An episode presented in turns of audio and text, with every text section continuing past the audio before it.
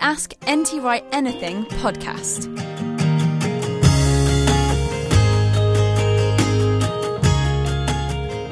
Hello and welcome. I'm Justin Brierley, Theology and Apologetics Editor for Premier, sitting down with Tom Wright to ask your questions once again. And the show brought to you as ever in partnership with SPCK and NT Wright Online. Today's show deals with some sensitive subject matter, questions sent in by listeners about what to do when we're let down by leaders and the church. You can ask your own question, of course, by registering at our website askntwright.com. And registering also gets you news updates on the show, bonus content, and more. And you get automatically entered into competitions. And we've a couple more signed copies of Tom's acclaimed book, Paul a Biography, to give away to show listeners. Just make sure you're registered at our website by the end of April to be entered. That's askntwright.com. And uh, if you're able to support the show while you're there, we'll send you Tom's exclusive ebook from the show. That's 12 answers to questions about the Bible, life, and faith. And thanks to everyone who has supported the show so far.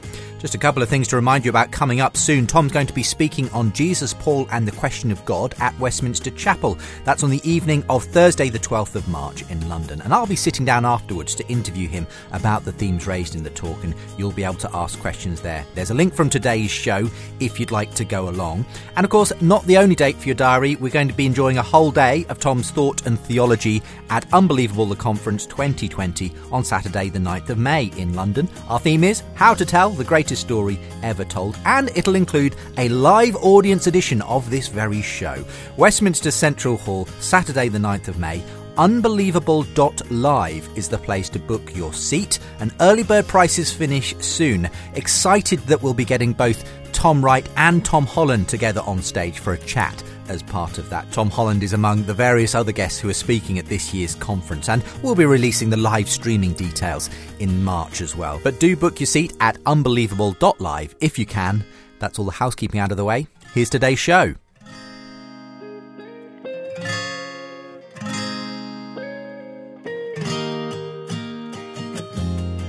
Well, welcome back to the show. It's myself, Justin, and Tom sitting down together for another round of your questions. And uh, Tom, we've got the breakfast things laid out again. We're looking forward to another session of looking at people's questions. Got some serious issues Yes. on today's show. Um, but um, just a quick recap uh, what have you been up to over the last few months? Because I see you Well- here, there, and everywhere. You've been to America a couple of times. Uh, I was in America uh, a couple of times in November, and uh, then my wife and I have been moving house again. this is the 16th time in 48 years. The saga and- of the house Well, continues. Maggie is wondering which clause it was in the marriage um, vows that said she was committed to moving house every few years. We actually were in Scotland for 10 years, so this is that's the longest we've we've been anywhere. Mm. Yeah. So this has been quite traumatic from some points of view. And uh, Oxford, where we've moved to, is wonderful from some points of view, but it's far too far from the sea Right. and far too far south. We've become very much Scottish in our uh, outlook on things. You've, you've got So- this new post at, Wycliffe, of Yes, course. I'm, Um, I'm I'm doing some part-time work at Wycliffe Hall, um, uh, the, glorying in the title of senior research fellow, which means I'm an old guy who's around the place and um, getting to know the graduates particularly, and doing some preaching and teaching, which is delightful. Yeah. And uh, uh, that's is it is it nice to be back? Obviously, you spent a number of years in Oxford. Yeah, in uh, absolutely. No, it, it is. It's very strange. It's like going back to the house you were born in. I mean, Mm. for us, this is Oxford 3.0. I mean, we had we, we had our student time, and then when we were first married, that Mm. seamlessly one into the other. Then we were back for seven and a half years in the late 80s, early 90s, and so now it's nearly 30 years since we Mm. lived there. Um, but some of the same people are still around, Oh, yeah. looking a little older, but I mean, giv given you've got that long length of time uh, academically and, of course, pastorally, you've Hmm. had positions there as well as chaplain and so on. Um, what um, what what's changed? Would you say in terms of the student population, the kind of the feel of the university? I mean, the buildings don't change much. The buildings don't change much. No, that's true. I mean, of course, one of the things you notice, and it's, it's trivial and obvious, but in the late 80s, early 90s, hardly anyone was carrying a mobile phone. Oh, well, hardly yes. anyone was walking down the street apparently talking to themselves. and only when you got close did you realise that they had a little thing. Um, you know, th- th- that is weird. There are, if anything, even more bicycles than there were. You know, Yes. you take your life in your hands. If you step off the pavement in Oxford, swoosh, he has a bike coming. Um, and, and, and to my horror and, and Maggie's astonishment, I have actually bought a bike myself. Wow. In, in my 70s, I'm relearning Gosh, the cycling gosh. around. Well, it's the way to get around. Well, you might bump into Richard Dawkins. He's Might- grown, he he likes a good cycle around and Oxford. one might quite literally bump into him. We shall see. We shall see. Anyway, uh, as I said, we've got a serious topic Yeah. on today's program. Um, we're talking about people who feel let down by Christian leaders, sometimes hurt by the church, and some other pastoral issues that we'll try and get to. Um, but this particularly comes in the wake of a very sad story that came to light recently uh, of Jean Vanier, the founder of the L'Arche community. Um, and I'll read out the question from Michelle in Guildford to get us started on this. Michelle says, I am reeling from the recent revelations that the late Jean Vanier, founder of the L'Arche community, has been found to have been guilty of sexual abuse towards several women during his ministry while he was alive. L'Arche, which provides a loving Christian community for those with and without physical and learning disabilities, has been a huge inspiration to me, alongside the writing of Vanier, who has written so profoundly on Christian community and discipleship. I felt sick to my stomach when L'Arche published its report, and to give them credit, they have not sought to cover anything up. During his life, Vanier was regularly described as a living saint. I never knew him, but this feels like a betrayal as I held him in such high regard. How should I respond when a spiritual hero like Vanier is suddenly viewed so differently? Yeah, that's a huge question. And uh, actually, until you sent me this question, I hadn't heard that bit of news. I, uh, I've at the time of recording, it's only recently come to light. yeah, yes. I, I've been very busy the last few weeks and uh, just hadn't crossed my radar screen. And I, I have a kind of a disconnect with this. I was, like many people, I imagine, one has known of Jean Vanier. I mean, I never met him. I never Right. went to L'Arche, Mm. and I haven't actually read very much of his stuff. I think maybe one book, um, but I know of his work, Mm. and I know people who've worked uh, there with him, and uh, and so on. Um, I mean, I think one of the things that the great Christian spiritual tradition teaches you i- is that the people who are recognized as greatest saints are the ones who are um, most, in fact, conscious of their own weakness and sin. There's a line in a hymn which says, And they who fain would serve thee best are conscious most of wrong within. Um, I don't know the detail of this. I just saw one report which was online which said that Vanier and apparently his, his own mentor um, had actually uh, either excused or explained um, sexual abuse of, of women who they were close to by saying that this was a, a different level of mystical experience or something. Now, that, that, that is very warped and, and, and diseased, really. Um, at the same time, uh, rather like the Pope when asked a similar question, said, Who am I to judge? I mean, the sort of sense that everybody, all leaders not least, when people are in the public eye, they have weak spots. I've often said to ordinands and so on, uh, whatever your particular weakness, watch out because when you're in the public eye, when you're in ministry, that'll be one of the places where an attack comes, and you need to be especially conscious of that. I simply don't know the detail of this. Um, does it undermine everything he did and said? No, it casts a shadow on it, but um, maybe that's a way of saying that there's no no human being other than Jesus himself Hmm. who we should look at and say they are the absolute model. Yeah, That's yeah. what we have to We, we, respect. we're, we're so frequently put people on pedestals, don't Yeah, we, that they so easily topple from. Well, that, that's right. And of course, this happens to come the same time as we've had the Me Too movement and Harvey Weinstein and all the rest of it. Mm. So we're horribly aware and rightly aware Mm. that for generations, um, men have, quote, had their way with women Mm. who seemed to be vulnerable and impressionable to them particularly. And that that's a warning, and I would I would sort of hold this in the face of Mm. the next generation of male ordinands and so on, and say, now watch out because this can happen to you too. I mean, obviously not the first and probably not the last, sadly, p- a person in, of a significant stature and Yeah, responsibility. Um, and there have been numerous sort of falls from grace of Sure. major church leaders Sure, over the last sure. several years, and uh, and even significant scholars. So you know, uh, Mhm. when it came to light that John Howard Yoder, for instance, had Yeah, had, yeah, yeah, had you know, sort of had Yeah. been guilty of, of similar stuff. A lot of people, it led them to someone who they greatly admired in terms of their theological work. Yes, uh, yes. Great, obviously pacifist writer, but then left the question: Well, how does that leave me when I then go Yes. back to his work? It, does it lose its Yes, value or something? yes. What's your feeling Yeah, on that? I, I don't think uh, if if an argument is a good argument, it doesn't lose its value if the arguer has some shadows in their Mm. personal life. Um, St. Paul would be the first to say, you know, yes, I have all this incredible shadow in my own personal life. As I was the chief of sinners, mm. I persecuted the church, etc. Mm. But at least in that case, there was repentance. I mean, Yeah. that, that's that's quite a difference mm. between somebody who says. Oh, I behaved like this, and that was terrible, and I've apologized, and I've said sorry to God, and I've accepted forgiveness, and I'm ashamed of this. There's a difference between that and somebody who says, "Well, it was trivial," or um, "Well, it was, uh, you know, uh, Tries it was consensual." paper or, it over or Uh, something. Yeah, Yeah, quite, quite. yeah. Better to say, "No, this is absolutely wrong," um, because we all do things of which we're ashamed, um, Mm. and the idea that we're all aspiring to be 100% saints. Well, from one point of view, we are, but from another point of view, we're realistic, or we should be. And, you know, there is a reason why "Forgive us our trespasses" is in the daily prayer that we as yeah, Christians yeah. pray. And and just again, just to wrap this one up, in terms of the emotional point there, which is simply yes, that, that yes. Almost, even though this person didn't know him, I, I've seen this repeated by many people on my social media feed, saying they just feel betrayed personally, Mm-hmm. yes, almost, yes. Um, because they held him in such high esteem. Yes. He was such a valuable spiritual writer Yes. and mentor in that way. I, I mean, I would feel that if, say, something similar came to light about C.S. Lewis, because yeah. I learnt so much from him. Yeah, I don't yeah, always agree with him, but if there had been a shadow side like this in his life, um, and of course, some people have tried to say, well, as a young man, this and that and the other, but that was before his conversion, Sure, and et cetera, sure. et cetera.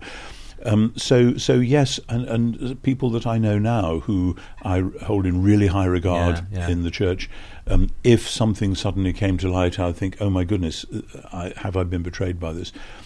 And I think it's to do with something in our culture that either wants people on pedestals or wants them crashing down on the floor and isn't prepared to live with the Mm. That real we're all a mixture of saint and the, sinner. the real Yeah. complexity Yeah. Mm. of life. Um, but but it also is a warning that you know Jean Vanier was a visionary. Mm. He saw that something needed to be done, and my goodness, it was a hugely self-sacrificial thing, Mm. and the emotional cost of what he did. Um, I imagine was eating away at him and was emerging in other unhealthy ways. And that's the point where one needs to say, we need structures of accountability. And one of the odd things about the creaky old Anglican system that I've worked in is that we do have structures of accountability. We don't always follow mm. them, we don't always mm. get them right.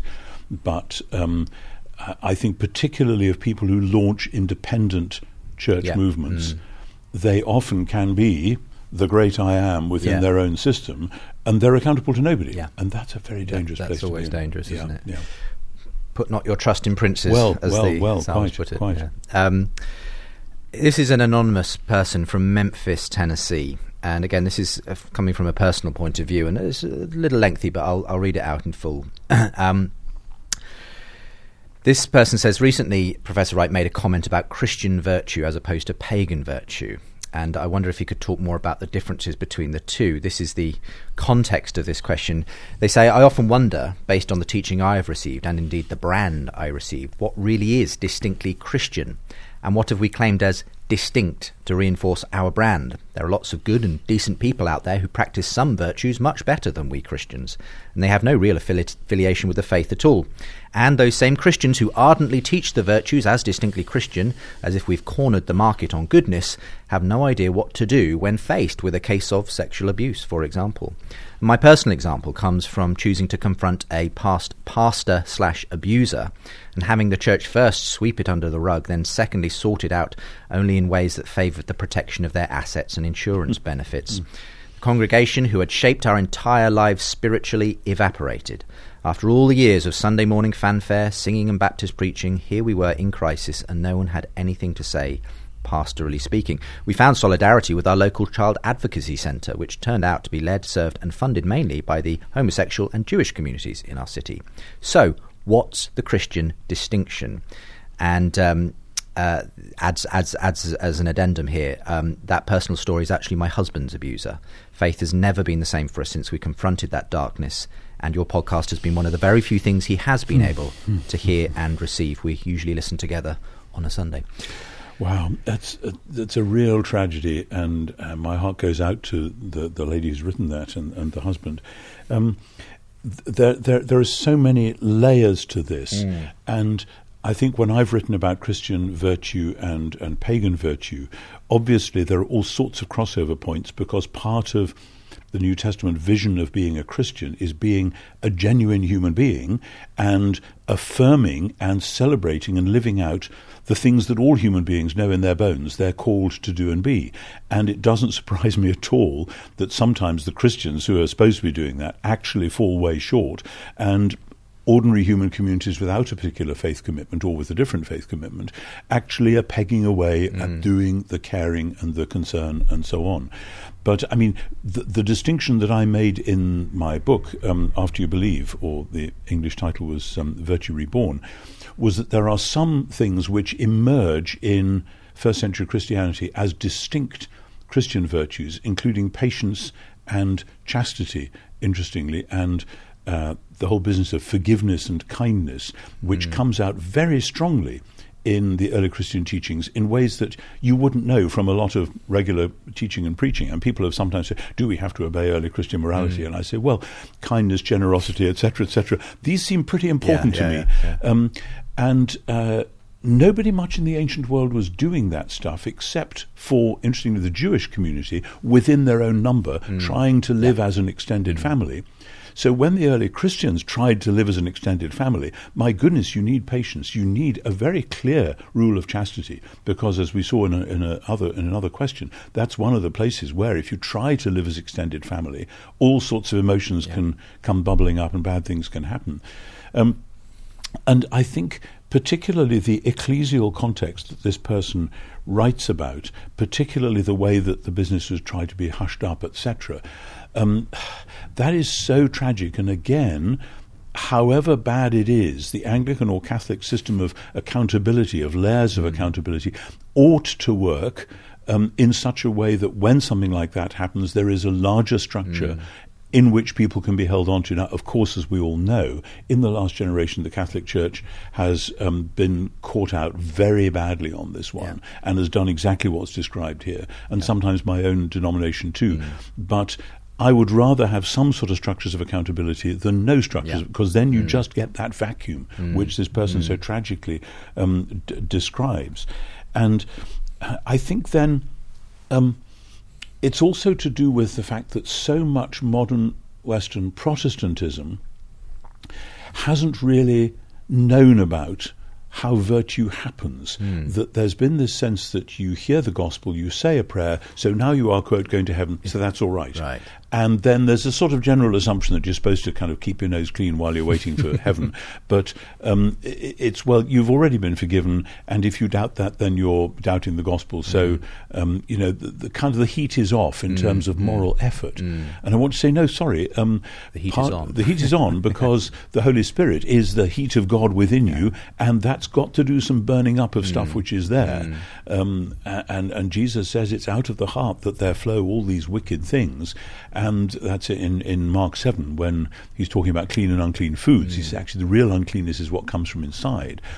And much modern Western evangelical and Protestant teaching hasn't really addressed that. Mm. That yes, you are a Christian, you have come to faith in Christ, and now there's all that stuff which is bubbling up within you, and we need to figure out what to do about that. And mm. that's why the practice and learning of virtue is like learning a musical instrument or learning um, how to play, uh, you know, um, mm. tennis or something when you're not a natural ball player. Yeah. Um, and you're going to have to practice it, and mm. you'll get it wrong, but practice it more, and it'll gradually come naturally. Whereas we have thought that, oh, if I'm a Christian and the Holy Spirit is working in me, then obviously whatever I want to do must be the will mm. of God. And mm. that's been the cause of some moral disasters, not just recently, but over the last century or two. And, and it's time we actually got a more nuanced view of the role of the Holy Spirit and the aspiration to Christian virtue. Mm.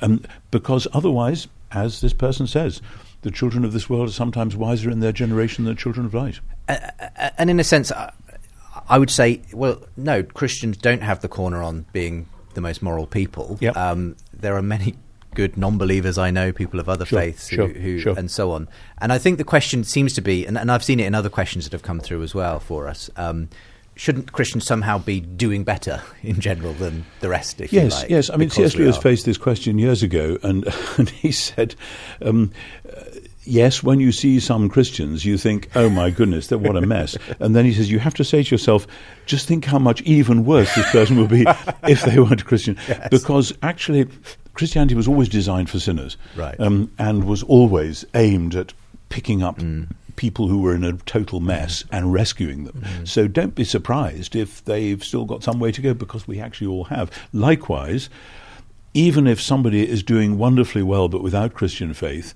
think of the extra dimensions that mm. would be added to that person's life if they did have a Christian faith. And, and I think inevitably, from the non-Christian point of view, it's it's understandable that if someone claims to be a Christian and then Hmm. hmm. fails to act in hmm. a Christian way, then obviously there's a sense of hypocrisy that might not be levelled against Yes. another Yes, sort of yes, person. absolutely. Um, yeah, I mean, this, this continues really with with. Eric's question. Eric is in Mm-hmm, California. And says, given the theological importance of the church as the bride of Christ and as the collective body of God's agents in the world, how does one respond to believers who have been wounded by other Christians and are therefore hesitant to integrate into a church body or even identify themselves as Christians as a result? Thanks for your time. Yeah, I, I totally get this, and I know several people, including some quite close to me, who would exactly be where this person is, and who've seen, as it were, the seamy side of the church, and have said, "Christians, no, please Yeah. don't give me that stuff." Um, I've been fortunate in that, in my work as a bishop, I went round parish after parish after parish in the Diocese of Durham, and I saw so many churches being real churches, welcoming people, being communities of healing and hope, being communities that the local um, uh, uh, city council or government officials would look at and say, at least there's somebody here who's helping us deal with drug abuse, deal with youth unemployment, whatever it is. And there are many, many communities which are beacons of light. Um, and it's tragic when some people only have seen the manipulative, the mm. abusive, the mm. bullying, etc. And I want to say that is not the norm. Yeah. But it's it's again part of the problem that if people think that by saying a prayer, by making a commitment, they are now okay. Uh, there's no no nothing more to work at, mm. and you know many Christians today don't have anybody in the form of a spiritual director or a counselor who they regularly check in mm, with. Mm. And uh, I've often said to, to, to clergy, if you're seeing people pastorally, you yourself need regularly to check mm, in. And, and you know, like going to the dentist every six months, whether you need it or not, you, Yeah. you need to go and have a once over. And wait a minute, there's something going on here. Let's look in the mirror and see how you're doing with this issue. And I think the failure of so many Christians to do that results in the kind of thing, uh, wounding and, mm. and bullying and Yeah. manipulative stuff. It, it, it's the, the difficulty of, of the way that church is because it is obviously a human institution at one level. Sure. And it's but it's the kind of institution where at its best it's encouraging you to open yourself up and be vulnerable to mm, other mm, people in a community of love and friendship and sacrifice. But of course by the same token, when things go awry, it can be terribly hurtful. Yes, and, yes. and I think that's where a lot of people are coming from. You know, I've met so many people who have been turned off church Yeah, yeah, because yeah, of some bad experience. And and I think the question here is what do you do with someone like that? How, how what advice can you give Mm, to someone who's saying I just don't feel I can trust people anymore in the church context yes. because of such and such well, a I, bad I experience? do I do understand that, and I wouldn't want just to rush in and say. Uh, never mind, you have to swallow hard, say your prayers, and go anyway. Hmm. I mean, there are some people for whom that's the right advice, but there may be others for whom um, a, a previous questioner said that she and her husband um, listen to the podcast on Sundays, Right. and, and rather implies that that's almost the closest they can get to church Just at the now, moment. yeah, yeah. And and I think, you know, if that's where people can get to, that's where they have to start. But it shouldn't be, um, oh well, now we're here, that's where we're going to stay, because there are in fact many, many good Christian fellowships, probably within easy reach of most of our listeners, viewers, um, and. I think if one prays for the right Christian fellowship, God can and does provide that. It may not come in the form you expect, but to have people with whom one is worshipping, because the danger of then isolating oneself, say, I'm just going to say my prayers at home mm, and that's mm, good enough, mm. is that you're not then getting the stimulus and the affirmation and the acceptance and the and the friendship which ideally the church ought to be providing.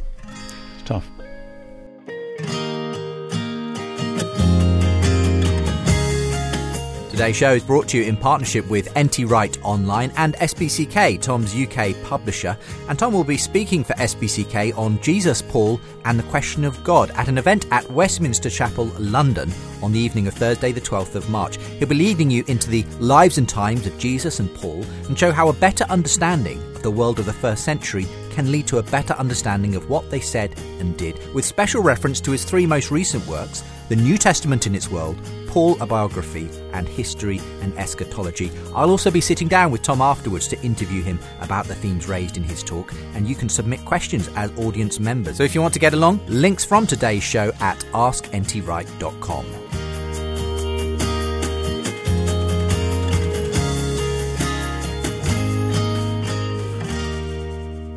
Let's move on to some slightly different questions uh, as we start to close up today's show. Um, this was a rather interesting one. Um, they've said I'll try and keep it brief, uh, and well, it was briefish. Uh, they say uh, this is an anonymous one, but say this is almost a continuation of the recent question from a doubting pastor. That was several episodes mm-hmm. ago now.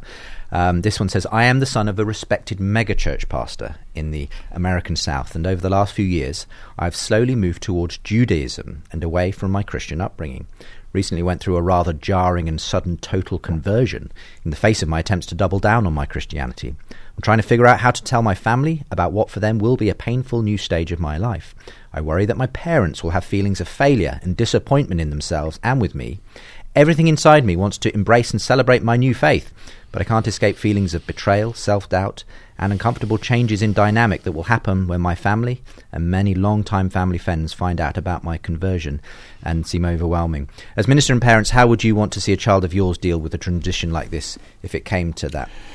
Yeah, I mean, as a minister and as a parent, um, one watches one's children and one's grandchildren go through different stages and phases. And um, however much you try to say, wouldn't it be good if we did this, or had you thought about doing that, they are themselves. They will go on their own journeys, and, and so they should. Um, and there were many stages in my um, teenage life when my parents were deeply worried about the directions I was taking, particularly when I started to play the guitar. um, but uh, well, quite absolutely, absolutely, that was a form of teenage rebellion right there. Um, and and I think take the long view, but the idea of conversion to Judaism. I take it that's what he's, that he's is, saying. Yes, yeah. yes. I think. I mean, the, when point. he says a sudden and total conversion in the face of my attempts to double down on my Christianity, I wasn't quite sure what that meant. I think he was trying to trying to embrace his Christian faith at a new level, level and found himself yanked yes. into into the Jewish. Yeah, uh, I, I, assume so. Yeah, yeah I mean, yeah. and that's why this is a slightly different sort of question sure. to one we might expect. You might expect someone to be writing to say, "I've become a Christian, and now my parents also are having trouble with that." But obviously, in this case, asking um, and knowing that we're both Christians and therefore uh, sure. are going to be in a sense not not if you like in complete agreement with his yeah. his choice to yeah, become I mean the, become Jewish. There, there are um, all sorts of difficulties here, and, and without knowing the person, sure. without being able to hear the full story, I'm not sure what's got him to this place. Yeah. I'm not sure what's going on in his life. I'm not sure what he's rejecting, what he's accepting, because I really do want to say there's a huge danger in, and this is very much a post Enlightenment Western problem, mm. of seeing something called Christianity and something else called Judaism mm. and comparing and contrasting mm. them. Hmm. And that's a very modern perception which doesn't do justice to the first century reality or the biblical reality. The biblical reality is was Jesus or is Jesus or is he not Israel's Messiah? Hmm. Now, if you say, well, actually, yes, God raised him from the dead validating his pre death messianic mm. claims. Um, you know, king of the Jews above mm. his head, and mm. the resurrection says mm. actually this this was true. Then, if he is wasn't is Israel's Messiah, then however we feel about that, that is mm. the reality. And any first century Jew would tell you that if God reveals His Messiah, then this is where Israel is now being reconstituted. Sure. That's yeah. a Jewish perception. It's not, in that sense, a Christian perception over against yeah, Judaism. Yeah. So the idea of Judaism and Christianity as two separate isms, yes. It, it's very Victorian. I, very, and, and I, am interested to, I mean, obviously we don't have enough information yeah, here to yeah. know exactly what form this, this Judaism takes. Now, if it is some form of effectively fulfilled Judaism, um, well, and, and I have heard of a number of Christians sure, who sure. retain their belief that Jesus is the the, right, the right. Messiah, uh, but but kind of have moved into a much more culturally Jewish expression yes, of that yes, because they yes, feel somehow that's more. Yes, uh, and, in, and I, th- in, I think often the church has de Judaized itself so much that then when people suddenly discover the riches of the Jewish tradition, and particularly when they discover um, the, the, the, the very meaningful round of festivals and fast days and so on, and how this can give shape and colour and balance and so on to one's life. I can well understand how that's so attractive, and particularly within a free church context where you don't keep the Christian year, where you don't do Advent and Christmas and Lent and Holy Week and Easter and Ascension and all the rest of it, which is what I grew up with, hmm. then I know many in free church contexts who have none of that, have none of the traditional Christian shaping. And then when they discover the Jewish shaping, wow, this is great. You have Passover, you have the hmm. High Holy Days, hmm. and you have the, the domestic. Um, uh, routines which say that all of life has become a prayer, and, and you know that that's a wonderfully attractive thing. But I suppose your your advice ultimately to this this man, if if he has, if you like, rejected the the fulfillment in Jesus, Well, is, is to look again. Um, I, I would just say, please read the Gospels as first century Jewish texts. A good friend of mine, Danny Boyarin, who's a famous um, rabbinic and Jewish scholar, um, Orthodox Jew, um, he and I met once when we were both curiously in Rome teaching on sabbatical at the Gregorian. And I said, Danny, what are you teaching? He said, they asked me to teach some first century Jewish texts. He said, so I'm doing Matthew and James. Hmm. And I thought, good, okay. so I want to say to this man, please read Matthew as a thoroughly Jewish book and hmm. just see hmm. what that means Yeah. as a Jew and go on from there. Just as we as we close this out, I mean, just on the practical dimension of this, as he asks, as ministers and parents, how would you want to see a child of yours deal with a transition like this if it came to that? I, I suppose this this could be generalised into any sort Yeah. of transition, as you say, uh, and most frequently, of course, what is often happening in our culture is people who are raised in a Christian Yes, context simply yes. losing their faith Yes, and, and ultimately rejecting it. Yes. Um, and what, what what's your advice both to the child and the parent in that situation where there may be distress on both sides? It, it's tough. You just have to hang in there and go on offering love and acceptance and forgiveness and, and, and, and doing everything you can together that you still can do together. yeah. And, and making sure there are good festival times and there are good days out at a Mm. purely secular level, times when you can really enjoy and love one another. And that imperative within family life remains, Yeah. Mm. whatever they actually do. And that doesn't mean that you are agreeing with or condoning everything that they're doing or saying or believing, but that they are still your person and you are still their person. You're Mm. there for them. I mean, I've always tried to tell my kids that you know, the, the, anytime they need to phone me, they can. Yeah. Yeah. Yeah, and that, that's that's kind of basic. It seems to me. Yeah. Thanks so much for the time. Some Good. tough questions Yeah, today. absolutely. and um, as ever, with anything where we do deal with things of a pastoral nature, as, as Tom always says, he's not your pastor via podcast. Do seek Yes. wise counsel, Yes. Christians you can trust to Yes, to, uh, to speak to.